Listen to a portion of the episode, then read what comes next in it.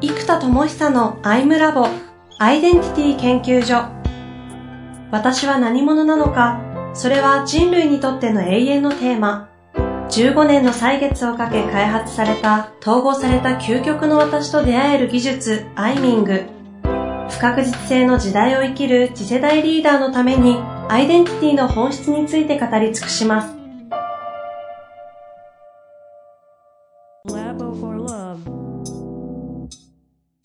こんにちは、遠藤和樹です。生田智久のアイムラボアイデンティティ研究所。生田さん本日もよろしくお願いいたします。はい、よろしくお願いいたします。さあ、前回の収録から、はい、早1ヶ月か。そうですね。実は経過しておりまして。はい。ついに、はい、あの、エネから、はい、アプリがリリースされているのかというところになっていると思うんですが、そうですね。進捗状況のまず報告からいただきたいなと。いやーもうね、こだわりにこだわってですね、はい、一応あの、ウェブ版は、ウェブっていうかアプリは、ええ、ウェブアプリですけど、はい、モバイル版、はい、だけも先にね、5月中旬に出ます。あ、出ます？出ます。ってことは？まだです。今もう作ってます。あとちょっと。リリースすると言って、かれこれ早、3ヶ月ぐらい経ってるよ。いやもうね、いや、僕もびっくり。こんなにかかるとはね。いやー、やっぱこれね、やっぱこう上流工程の経営戦略みたいなのがあって、はい、中流のマーケティング戦術みたいなのがあるわけですよ。うんうん、で、今度、製品コンセプトみたいなのが下流に入ってきて、はい、その先に制作がこう、がっつり入ってくるわけですよ。だから、コンセプト領域がこう、どうしても経営戦略とマーケティング戦術と製品コンセプトっていうのが出てくるから、これが、だからコンセプトが変わると、戦術が変わるじゃないですか。はい。マーケティングのね。はい、で、それとあと経営戦略をどこにポジションするかとか、うんうん、今まではまだサイズがちっちゃいやり方をやってたので、事業のね。はい。あの、なので、なんだ、ハンドリングが全然効くんですよね。うん、うん、だけどやっぱりある程度ちゃんとボーンと仕掛けちゃうとさ、はい、ハンドリングが効かなくなるわけですよ。うんつまりブランドとかも確立していっちゃうので、やっぱ思いっきり出すタイミングでは何者かっていう場所が、はい、まあ、ウィーデンティティと言っている、私たちは何者としてどこへ向かうのかっていうこの会社という存在、法人の法人格みたいなのが人格なわけですよね。これをどこに置くかってやっぱすごい重要。うんうん、だやっぱそこの話と制作の中身の、えっと、コンテンツの話までがこう、ドバッとこうね、やってるからこそ、行ったり来たりするわけです。うんうん、でこれはやってみ、今回すごく思ったのが、まず、はい、その経営、マーケティング、製品コンセプト、えー、そのコンテンツまでを僕が一人でやってるじゃない？はいはいはい。これがまず劇的に良かった。あ、良かった。これね、一人の人間だから、あ、ここ変えようと思ってもストレスがないわけですよ。ところこれ CEO がこれやるぞっていきなり言い始めて、マーケティング戦略担当が、いやちょっと待ってちょっと待って、今までこっちやってたかよとかなってきて、じゃあ分かった分かった、じゃあそれでやろうねって話になったら、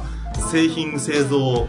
部長が、いや、ちょっとそれは困るよ、みたいな。もう開発進んでますよ、みたいな。そうそうそう。ね、じゃあもう分かってなんとかやるよとかやるじゃないで、じゃあ経理と話したら、社長はキャッシュフローがやばいっす、みたいな。ちょっと戦略変えてくださいって言われて、そっか、それまじいな、とか言って、ごめん、やっぱこっちとか言われたらさ、うんうん、みんなさ、右往左往しちゃうじゃないはいはいはい。これが、一人の人間の中でそれを行うということは、うんうん、大変である反面、そのやっぱコミュニケーションコストとか、結局やっぱりね、組織の力学ってなんかこう、コミュニケーションとかエネルギーがちゃんと綺麗に通るコミュニケーションと、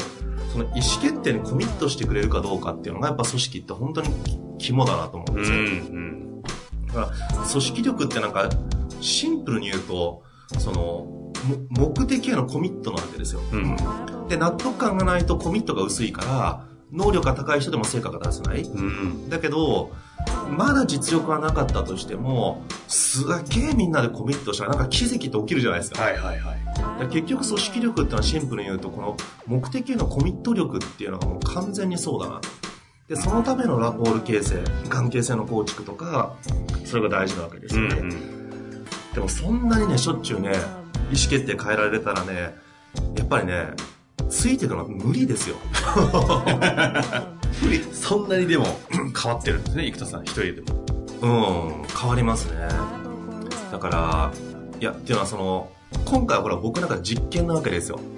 本当にアイデンティティのど真ん中に、統合的に内面の統合と現実との統合を本当の意味で起こした時に、これは冗談なく本当にこう1年とか2年のスパンでユニコーン企業クラスのことがもしできたとしたらそれは実験としては自己統合の技術がそれを起こしたという、一つの証明材料になる、そうですね、実証になりますもんね。で、それはもう、既成事実を自分で作ってしまえっていう発想もあるわけなので、そうするとじゃあその基準のこだわりとかっていうのが、世の中的にはわからないじゃない？はい。なんかもう、よまいこと言ってるわけですよね。何をお前がお前こと言ってんだと いうことを言ってるわけですよ。だけど、僕の中のアイデンティティと、僕の中のエネルギーでは、もうそこにピュッとこうもうね、レーザーが当たっちゃってるわけですよ。そうすると、他者からどんなにクレイジーと思われようとも、うんうん、自分の中では完全にそれが入っちゃってるから、うんうん、それで本当に人類に進化が起きるのかっていう問いに対してイエスってなんないとエネルギーが入んないわけですよね、うん、でイエスって入るかどうかとかこの辺がやっぱすごい大事でそうするとそこにシューッと刺すとちょっとほらあのダーツでもさインブルと周りのブルがあるじゃない,、はいはいはい、このああブルだけどちょっとずれてる。みたいなああみたいな。それがね起きるわけですよ。でたまにブル狙ってやったらずれて20のトリプル入って60点入るみたいなお ブル狙ったけどもオッケーオッケーみたいな。いやそういうことも起きるわけですよ。あそそういうのもあるんですか？ある生きてるとね。ある日いきなりあそれすげえと思ってあだったなっていうふうに変わるじゃない。っていうのが起きるんですよ。これがねしょっちゅう起きる方もう制作はもう今回デザイナーの方もプログラマーの方も超一流本当に一流みたいですね本当天才すっごいもうやばいですよ でも彼らじゃなかったら絶対できなかったなっていう基準の、半端ないクオリティとスピードを出してくれたのであと僕がこうさもうこだわりすぎるからね、もうすごいいろんな変化が起きるんだけど、そこにもすごいスピーディーにハイクオリティで対応していただいてね。いや、ぜひどっかのタイミングで開発秘話でね、そのプログラマーの方々の声も聞いてみたいところですけどね。大変ですよ、もう。まあね、マーケティングも天才的なね、友人入ってもらってましたえー、本当に今回天才チームでね、やらせていただいて、本当にありがたいなと思いますけど。うん。フォーメーションとしては4人、5人ですか？えー、生田さんを入れると。そうね、僕と、えっと、そうね、チームとしてはプログラミング、デザイナーの方、であとマーケティング、あとコンテンツとかコンセプティングの相談と開発、だから5人かな。うん。特にデザイナーの方とプログラマーの方がもうフルでお力貸していただいて本来だと感覚的にはこのプロジェクトって一般的な組織形態でやると何人ぐらいで回す感じなんですいや多分相当だと思いますよ。あの多分リリースされたものを見ていただくと分かると思うんですがまさかこれを作ってる会社が一人とは誰も思わない。あのえ？っていや少なくとも数十人クラスの会社には見えますよね。下手したら数百人かもしれないと思うぐらいのあのものになってると思います、ね、それがあのね、一人なのみたいなどう。どういうことみたいなものにはなってるいや、それを見るのも楽しみですけれども、まあでも時代としてもやっぱりそういうことがね、実現できてしまうような時代になってるというのもちょっとなんか一つ驚きなんですが。いや、そうですね。やっぱり時代としては、えっと、良くも悪くもですけど、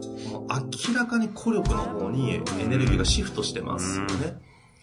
つまり昔は製造業がメインだったから、効力じゃ無理なんだ自動車どんなに天才な人が頑張っても自動車一人で 作るとか、トンカントンカンやって作るとか、やっぱ不可能なんですね。うん、とか、どんどんインターネットの発展によって、インターネットはもう情報が世界中に一瞬で届くっていうのがもう圧倒的なメリットなわけですよ。うん、その情報って何かというと、僕ら的なコンテンツなわけなんですね。はいはいはい。この情報、つまりデータ化できる情報ですね。データ化できる情報を作るということが、現代においては圧倒的な工場なわけです。うんだデータ化できない工あのコンテンツは難しいんですよ。やっぱり対人じゃなきゃできないやつ。はあ、だけどデータ化できることとか AI ができる情報を作れるか、うんうん、この情報を生み出せれば昔だったら麦を育てて売るのと全く一緒なので今それが流通が世界に一瞬でいくしかもその麦は無限増殖しないけどデータっていうのはいきなり100万人に売ることだってできるわけですよ、うん、なので、まあ、YouTube とかもそうですけどそのコンテンツのデータ化っていうのがもう現代では圧倒的な工場であり、生産なんですよね生産活動。はあなるほど。ってなってくるとそのデータを作るコンテンツコンセプトを作れる人っていうのは100人が束になっても例えば村上春樹さんの本を100人束になって書けるかっていうともうむしろ質が下がるじゃないそうですね。村上春樹さんが合議制で誰かと小説書いてたら、まあ、アドバイスとか相談あるかもしんないけど、なんか、下手にチーム組んで10人でアドバイスやったら、絶対質が下がるんですよ。そうですね。うん、ピカソの絵を5人で描いても絶対質が下がる。っていう、なんかね、その、コンセプトとかアートとか、その目に見えないレベルのエネルギー感みたいなものをコンテンツまで落とし込む力っていうのが圧倒的に重要なんですよね。マーケティングの発想もそうですよね。だそういうなんか天才一人のキャッチコピー1個はね、もう何倍にも商品を売ったりするので、完全に孤力にも時代はシフトしてきているので。まあ、そんな中でなんですけども、せっかくこの開発をして、まあ、ある種体感としても苦しみながら、ついにリリース目前まで来ている生田さんだからこそ話せる、こう、事業の設計とか、こう、コンセプティング的なところについて、ぜひこう、お話をいただきたいなと思うんですけど。なるほど。今のところも連動させて、アイデンティティっていうのはまず軸なので、そこから見ていくと、はいはいはい、まず、アイデンティティでも考えたときに、えー、っと、ここはね、まずどっちかって選んだらいいと思うのは、孤力で本当に突き抜けるか、チーム力とか組織力で突き抜けるかっていうこれは現代では選択肢になる、うん、昔は多分選択肢にならないですよ。孤力で仕事するっていうのがちょっと難しすぎるわけですね、その農業でも製造業でも、うんうん、だから一部ねキャッチコピーを書く人とか、えー、フリーランスでもできるような仕事ってのはあったですけど事業体として孤力っていうのはちょっと難しかったわけですよ。はいはい、ところが現代は コンテンツをデータ化できれば世界に売れるっていう仕組みとか、あと、経理会社も、総務会社も、専門の会社があるわけですよ、うん、コールセンターの。そういうところと全部横組みしていくと、自分がコールセンターにね、3人雇うんじゃなくて、その会社が雇ってる人をシェアしてるわけですよね。自社でそんなに電話の受付いらないから、で、月々1万5千払ってるわけですよ。うんそうすると、まあ、20社ぐらいでそれ分かち合っていて、電話が来た時の5分だけ対応してもらうわけです。だけど自社で雇ったらさ、ね、月何十万かでずっといてもらわなきゃいけないけど、いや、電話ほとんど来ないよ、みたいな ことになるので、そういう労働力のシェアを、えー、できるわけです、ね。はいはい。そうなってくると、どんどんどんどん会社として必要だったことが、月額のしかも安価なサービスとして、えー、婦人を組んでるので、実際僕は会社は一人だけど、じゃあその総務を外注してる会社って、えー、っと、4人かな、うん、動いてくれてるんですよ、うちの会社のために。もちろん他の会社の仕事も含めですよ。で、なんだ、その、コールセンターのところ多分、それ誰がやってるかわかんないけど、多分2人ぐらい関わってくれてるわけですよ。はい、みたいなことがこうあるので、だから実際は会社という存在の中では1人なんだけど、うんうん、実はチームでいうと、目に見えない人たちもいると、結構20人ぐらいの組織体と同じなんですよね。ほうほうほうほう。だからまずそのアイデンティティでいくと、孤力型か組織型かっていうのはまずすごい、あのー、重要。スタート、そこの選択から入る、まず時代なんです、ね、いや、なんかこれ結局僕もそうなんですよ、ね、えー、チームとして一回キャパオーバーさせて組織を作ってってやろうとしたわけです。あの、10月ぐらいかな、わざとね、キャパオーバーさせてたやりましたね。そう。で、あれでやってみて思ったのが、僕はやっぱりね、あの、キャラクターがね、あの、いや、人類に進化をもたらすっていうロール側は、むっちゃシビアで、むっちゃ本気で、なんだろう、基準が異常に高いんですよ。ただ、キャラが、どっちかって緩くて、親近感があって、まあまあ何でもあるよ、みたいなキャラなので、このギャップが、どうしても、なんかね、関わりのズレを作るんですね。つまり、緩い方の僕が、人との関わりを作っちゃうところがあるから、それでやってみると、僕からすると、いや、本気度も、基準も全然違うみたいになっちゃうわけですよ。そっちのスイッチが入っちゃう、仕事モードになると。そっちの基準からすると、あれ？みたいな感じがすごい起きちゃう。で、結局その基準に見合う仕事ができるってやっぱ今回も天才クラスの人たちが組んでくれたんですが、えー、その方々だとむしろやべえと思うからすげえって思うわけです。はいはい。そういうところがね、僕にあるから、えっと、僕の場合はなんですみんながそうじゃないので気をつけてほしいんですけども、発明家って、ほらあの、バックトゥザフューチャーのドクとかもそうだけど、いやもう基本マットなんですよ。だからもう一人で研究所こもって、あのおっさん何やってるかわかんないみたいな、あのー、昔は塔にこもってる魔法使いみたいな感じとか、やっぱある種ね、その芸術家もそうなんですけど、その、人との関係性の中の喜びとか素晴らしさとか、もちろんすごいあるんですよ。あるんですけど、使命を果たすということにおいて、果たすって言い方もなんかど真ん中行きたいっていうエネルギーに対して、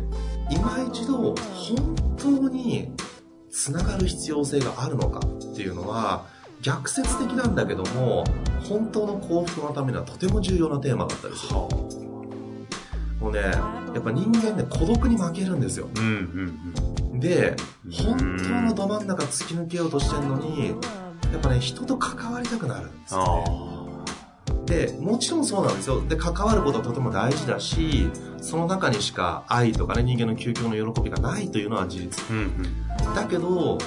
そこで本当に自分のつながりと愛っていうものが相互に満たされる関係性だったら、うんうん、その葛藤って起きてないんですよね。つまりその人たちと繋がってたら孤独じゃないはずなんです、ね、じゃあなぜ孤独だと思うのか。まず繋がっても孤独だし一人やっても孤独なんですよ。なぜ思うかっていうと本当の自分として扱ってもらってない本当の本当の自分が思ってる自分というアイデンティティ、はいはい、だこれは悪く言えば基本的な自意識過剰だし、うんうん、自我が強いわけなんです。アイデンティティってやっぱどうしても本当の本当の自分自分が信じてる自分っていうふうに自分を扱うかどうか自分が、うん。うん、それが実はすごい大事。だけど人と関わる時って人ってそのように僕を扱ってくれるわけじゃない。それ誰もがそうです、うん自分が思ってるように人は自分を扱ってくれるわけではないので、うん、そのたんびに自分のアイデンティティは、こう、引き下げられてしまう時もあったり、で下がらないように軸をボンと立てるならば、それは繋がれない状態になってしまう。繋がろうとすると自分の目線を落としたり、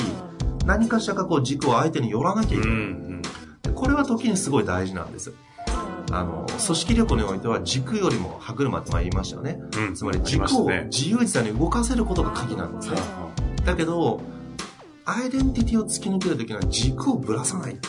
ていう、その軸で噛み合わないけども孤独だけども歯車育てて、うんうん、いつしか人と噛み合うところまで、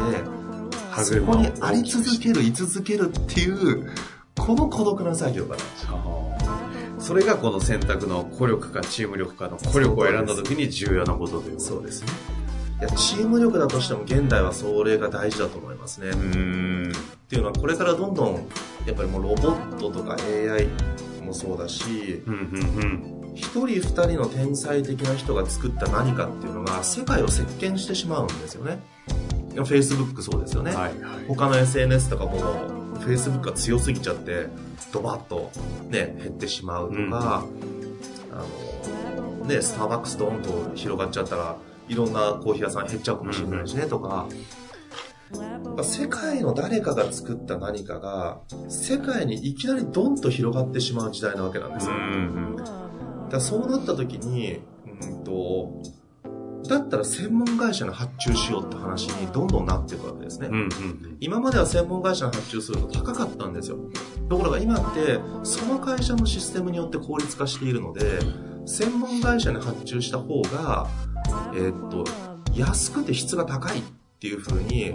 シフトが起き始めてるんですね。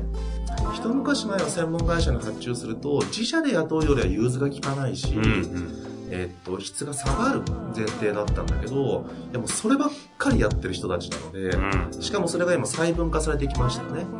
ってなると、そこの教育コストもいらないし、しかもそこに関しての知識がすごいわけなんですよ。うんそればっかりやってるから。ってなってくると、その、会社という形のあり方も、前言ってたように大、大きなタンカーから、モーターボート船団に変わるって話を前したと思うんですけど、うんうんうん。そのモーターボート船団みたいな状態が 大船団になってそんな表現ありましたっけ？うん、言いません。なんか覚えてなかったですね。そう。なるほどね。そういう表現なんですね。大きなタンカー、うん1000人乗りのフェリーとかそういうものではなく、あの、10人乗りぐらいのすげえモーターボートが、あ100台連なって1000人のアウトプットを出すみたいな、なんかそういう時代に変わっていくわけなんですよ。あでユニットの時代、アベンジャーズみたいに言ってるやつですね。だそういう時代になっていくので、まずアイデンティティっていう意味で言うと、そこのど真ん中を行きたいっていう思いがある方にとっては、これ葛藤になります、必ず。つながるか、突き抜けるか、みたいな。ここはもう、それを本当に統合させたいときは、つながろうとするとできないですね。これは僕の経験上の結論です。これ逆そその上で究極この自分のど真ん中を選んで孤力でいく孤独とも向き合うで選んだ上でのじゃあ事業戦略マーケティング商品コンセプトどういうふうに設計していくかっていうところはこう、まあノウハウではないですけど今までやってきた経験上いろいろこうあるわけですよね。めちゃくちゃありますね。これちなみにチーム力を選んだ場合と孤力を選んだ場合ではそこのこうなんていうんですか経事業戦略上組み方が変わってくるんですか劇的に変わりますね。っていうのはまず自分のアイデンティティが変わるわけです。チームでやる場合は、僕は社長だから、マネージャーっていうアイデンティティを自分の人生の時間の中で、例えば月々で言うと3割ぐらいは絶対必要になるわけですそうすると3割って、まあ30日あったら9日間を本当にマネージャーとして生きるかっていう選択肢なんですね。うんで年間で言うと100日ぐらいをマネージャーという人間として生きるのかっていう問いなんですよ、これ。いや、僕はマネージャーだったらいいんですよ。でも、事業を進めるためにマネージャーをやらなければいけないから必要だからという理由でそれになった瞬間から、もはや自分ではない何かに事業のためになってしまうんですよ。その段階でもうエネルギーが、僕の場合はやっぱり、本当のフローのレベルからすれば、明らかに、パフォーマンスは僕はそれなりに出せる自信はあるんですよ。ええでも、うん。本当の真の自分が信ずる自分の可能性からすれば、まあ、よく頑張りました程度。マネージャーとしては。まあ、そしてアイデンティティレベルでものすごいこう葛藤を起こしてしまうわけですよね、うん特に生田さんのような方だったりするとでも発明家として年間300日生きるかってのはもう生きたくてしょうがない。ほっといたってあるから。ここの雰囲気になるわけですねそうそうそう。だったらそれだよねってなった場合、何者ではないのかっていうのをちゃんと意識しないと、ど真ん中で行きたいから始めた事業なのに、事業のために他の役割を担っていき、気がついたらマネージャーになるし、これ本当に会社って大きくなると、もうマネージメントが、まあぶっちゃけ95%って言ってもいいと思うんですよね、9割。うんってなると、マネージャーになるわけですね。好きなプログラミングしたくてプログラマーの人が独立したら気がついたら社長っていう役割を担うことになり、マネージャーであり、ディレクターであり、ね、あの、CEO であり、うんうんうんいうアイデンティティにシフトして、あれ好きなことやってなかったのにって。うん。気づくと会社が成長していくと売却したりして、もう一回なんかわけわかんないソフト作り始めるんですよ、あー一人で。よくよくある絵ですね。俺は経営したかったんじゃねえん。だみたいな。うん。お金も確かにいっぱい入ったけど、ちげえんだみたいな。すまんみたいなことが起きるわけですよね。はいはいはいだからまあ本当時代としてはどっちもありですけどね。まあ今日はね、そこの、なんか、どちらかというと、今やってアイデンティティベースで事業を立ち上げて、もう本当にリリース目前まで来た中で、どうコンセプトを立て、どう戦略を打ち、どうマーケティングをやりみたいなところをこうお話しいただこうかなと思ったんですけど、うん、もう究極的な、まず大、大前提の選択の孤力、チームでやるのかっていうところの深い話を聞けたので、ちょっと次回、うん孤力の方を選んだ人間が事業を作っていくときにどういう形でコンセプティングしてき、そうですね、そこ事業戦略を立てみたいなところをぜひ、お聞きしたいなと。はい、ありがとうございます。思います。素晴らしいまとめ。というわけで、次出るときはもう、もうリリースしてるかなと思うんですが。さすがにね、あと1週間ぐらいで。ですよね、うん。というわけで、本日もありがとうございました。はい、ありがとうございます。